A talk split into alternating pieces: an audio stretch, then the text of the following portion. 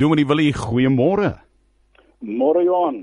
Baie hartlik welkom. Ek hoop julle het heerlik geslaap in die Vrystaat.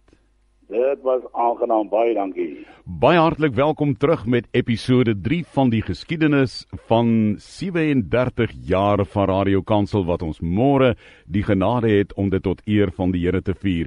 Oor na jou in Forrie Smit. Baie dankie Johan. Goeiemôre luisteraars. 37 jaar van genade. Môre waar daar groot verjaardag gevier word en aan Dr. Roof en sy hele span aan almal wat betrokke is by Radio Kansel, baie baie geluk. Geniet die dag terdee en mag die toekoms net die allermooiste inhou vir Radio Kansel met al die werk en die uitsendings. Vriende vir my is Radio Kansel 'n absolute moed in 'n tyd soos hierdie. Here gee tog aan sy kerk die opdrag Matteus 28:19 gaan en verkondig. Ons lees in Handelinge 1 vers 8, die Here sê en julle sal krag ontvang, dinamis, wanneer die Heilige Gees oor julle kom en julle sal my getuies wees. Let op sal. Dit is 'n logiese uitvloei van bekragtiging met die Gees van die Here. En dan sê die groot boek vir ons dat hierdie evangelie van die koninkryk sal verkondig word tot 'n getuienis van almal en dan sal die einde kom. Nou wil ek vir u sê eerlikheid my hart dat die kerk van die Here Jesus sit met 'n krisis.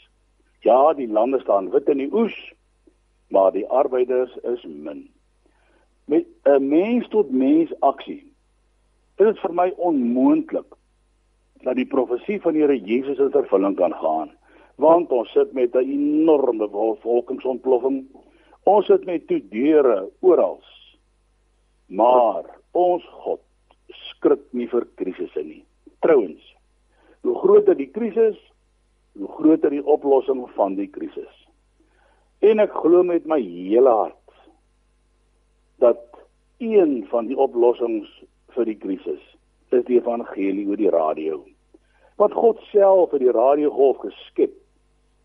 En dit dring deur tot agter elke moontlike grens, of dit 'n politieke grens is, 'n kleurgrens, 'n taalgrens of watter grens ook al. En die evangelie kan uitgeslinger word teen die snelheid van lig, verbuisterende snelheid, 300 000 km per sekond.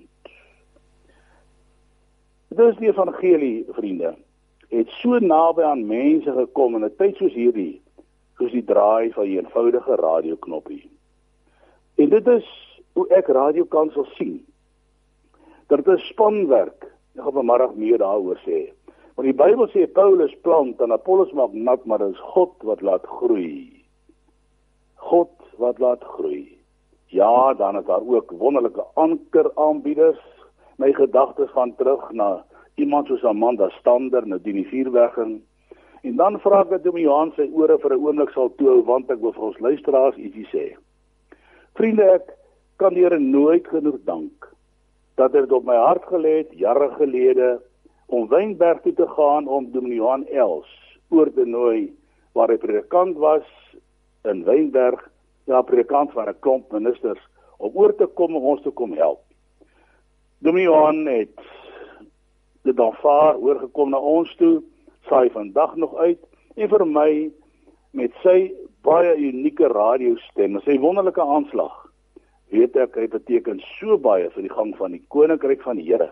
En waar hy nou afgetree daar in Pringelbaai, moet die Here vir hom krag gee om nog tot hoë hoogtes daar te vorder.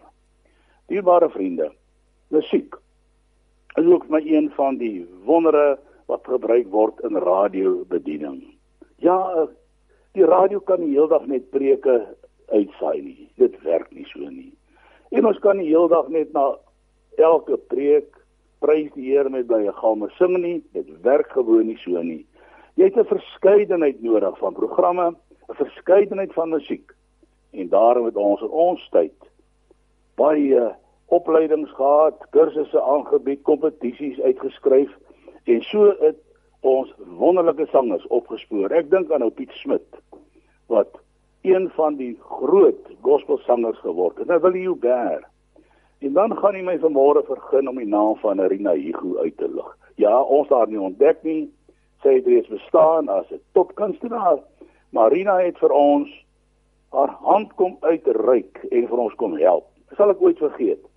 hoe ons in die Parel opgetree het by 'n baie groot saamtrek. En na 'n geslaagde saamtrek ek en Rina teruggery Kaapstad toe. En ek het vir haar gesê Rina, jy het so besondere talent van die Here ontvang, jy moet geestelike musiek opneem. Sy was 'n bietjie huiwerig geweest aanvanklik, sê maar die musiek sal nie verkoop nie. Maar sy het deurgebreek en haar eerste CD Jerusalem gemaak waarvan ek nog die proefopnames het op band en ook binne weke het ons goud geslaan en sy het met daardie plaat geskenk, die goue plaat wat gebruik het by Radio Kansel in my kantoor en ook 'n ereplek in my huis het. En wonderlike bediening wat na vore gekom het. Uh in November het ons die voorreg hier in Forest Smith om Rina hier te hê om ons hele Kerssangdiens te kom lei. Vriende, jy saai tog uit met 'n spesifieke doel. Jy wil resultate hê en ek glo die ewigheid alleen sal toon hoeveel siele vir die koninkryk van God ingebring is met die uitsendings van Radio Kansel. Dis genade. Dis genade van die Here. In ons tyd een van die interessantste en belangrikste en moois aangrypende uh getuienisse was die van 'n jong man op die grens. Was maar 'n rowwe diamant en hy sê makkers was in 'n skermutseling betrokke en moes heel nag deurbring in 'n bomskuiling en ag jy weet dan is een een uur soos die hele dag en een van die makkers het met sy radiootjie uh gepeter en ingeskakel op 'n boodskap vir die predikers kan ek nie onthou nie maar ek onthou die tema uh van daardie diens. Wat dink jy van Jesus? En vriende, voor die einde van daardie preek het hierdie jong man uitgestorm buite toe. Hulle wou hom keer, maar hy het losgeruk en uit gehardloop. Eerens, die volle verhaal sal ons nooit vertel word. Miskien onder 'n bos. Miskien onder 'n boom. Miskien net onder die blou sterre hemel van Afrika het hierdie jong man sy saak met God reggemaak. Die volgende dag terug in die kamp, toe sit hy en hy skryf 'n brief vir sy maale by die huis en sê: "As ek terug is na my diensplig, sal ek baie graag saam met julle by kerk toe gaan en saam die Here wil dien. Ek wil ook bejaken word." Maar daardie week toe sterf hierdie jong man in landmyn ontploffing. Gebroke ouers het by geopende graf gestaan.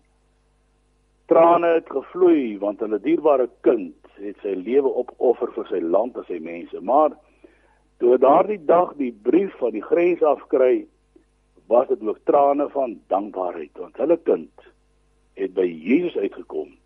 Die Here het die radio daarvoor gebruik voordat hy sy lewe verloor het op die grens. Die geheim van Radio Kansel sukses is spanwerk. En ek wil vanmôre by hierdie geleentheid vir almal van julle vra, vat hande. Vat hande werk saam, bid saam. Want die waarheid is, wanneer 'n mens werk, dan werk hy alleen. Maar wanneer die mens bid, dan is God aan die werk. En met hierdie 37ste verjaarsdagviering roep ek ons almal op om saam te werk en saam te bid dat die uitsendings van Radio Kansel van krag tot krag sal gaan onder die leiding van Dr. Roof saam met sy hele span. En Johan, daarmee gaan ek eers groet tot vanmiddag wat ons weer praat. Dominee Willie van Rensburg uit Forrie Smit, voormalige bestuurende direkteur van Radio Kansel. En ons sien daarna uit Dominee Willie om vanmiddag 20 minute voor 5 weer oor te skakel na Forrie Smit na jou en Ina van Rensburg. Julle moet 'n wonderlike dag hê en baie baie dankie